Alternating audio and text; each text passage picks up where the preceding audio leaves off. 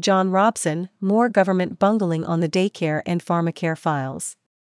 Commentary It would take exceptional mental gymnastics to declare that what the understretched, overfunded Canadian government really needs now is expensive new social engineering projects. So here we go. First, universal cheap daycare, and, when it proves a highly expensive and predictable disaster, as the National Post just editorialized, you move on to pharmacare.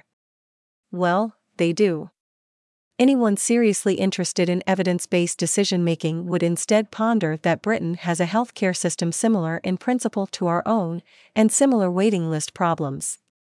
But their system includes dental care, unlike ours, and they also have a dental waiting list problem, unlike us. Conclusion? Here's where things get weird. Supposedly, it proves the free money system works and we should expand it. As with $10 a day daycare. Even though no sane person believes you can look after a kid properly for that amount. Someone find me a sane person, quick because the delusion is widespread in Canada that government is not just more efficient than the private sector thanks to freedom from the pesky need to satisfy clients, it can magically generate wealth in unlimited amounts through sheer benevolence with a veneer of plausibility. Hence, the Liberals had no actual incentives matter plan for making quality daycare cheaper to provide. They didn't think they needed one.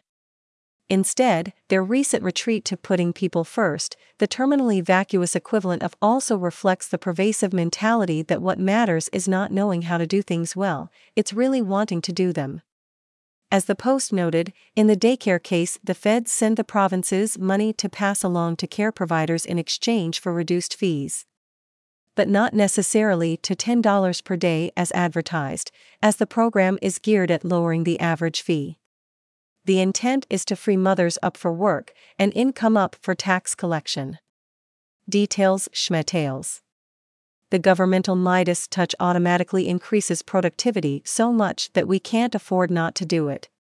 And if the actual result is that daycare waiting lists grow while providers struggle to stay afloat, well, if at first you don't succeed, plunge into pharmacare. Jagmeet Singh, who alternates blasting the liberals as plutocrats' puppets with propping them up, recently said millions of people in this country have to go without the medication they desperately need because they can't afford it. It's clearly untrue. If millions were going without desperately needed medicine, they'd die. But never mind. His point is in a country as wealthy as Canada, this shouldn't be the case. Why not? Is medicine not inherently expensive, and more so in a wealthy country where we can try more of it? Well, sure. Unless government intervenes. Then it becomes unavailable. Rationing is a feature, not a bug, when governments have promised more than there is and must avoid insolvency or the admission of error. Including in our healthcare system, where central planning allocates resources inefficiently, but reform is taboo.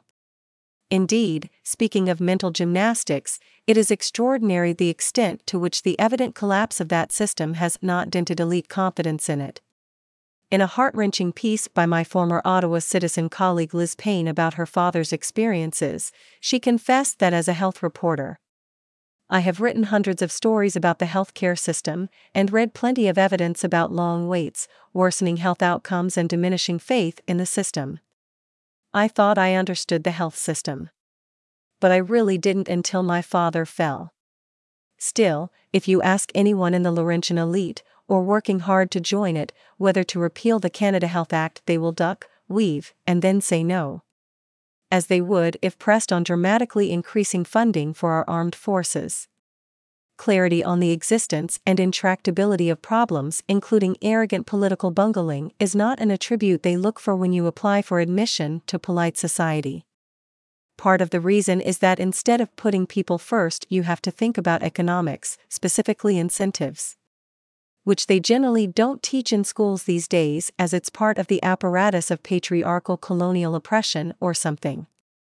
So nobody who's anybody can see that adding pharmacare will create the same problem with drugs we already have with surgery, hospital beds, and GPs.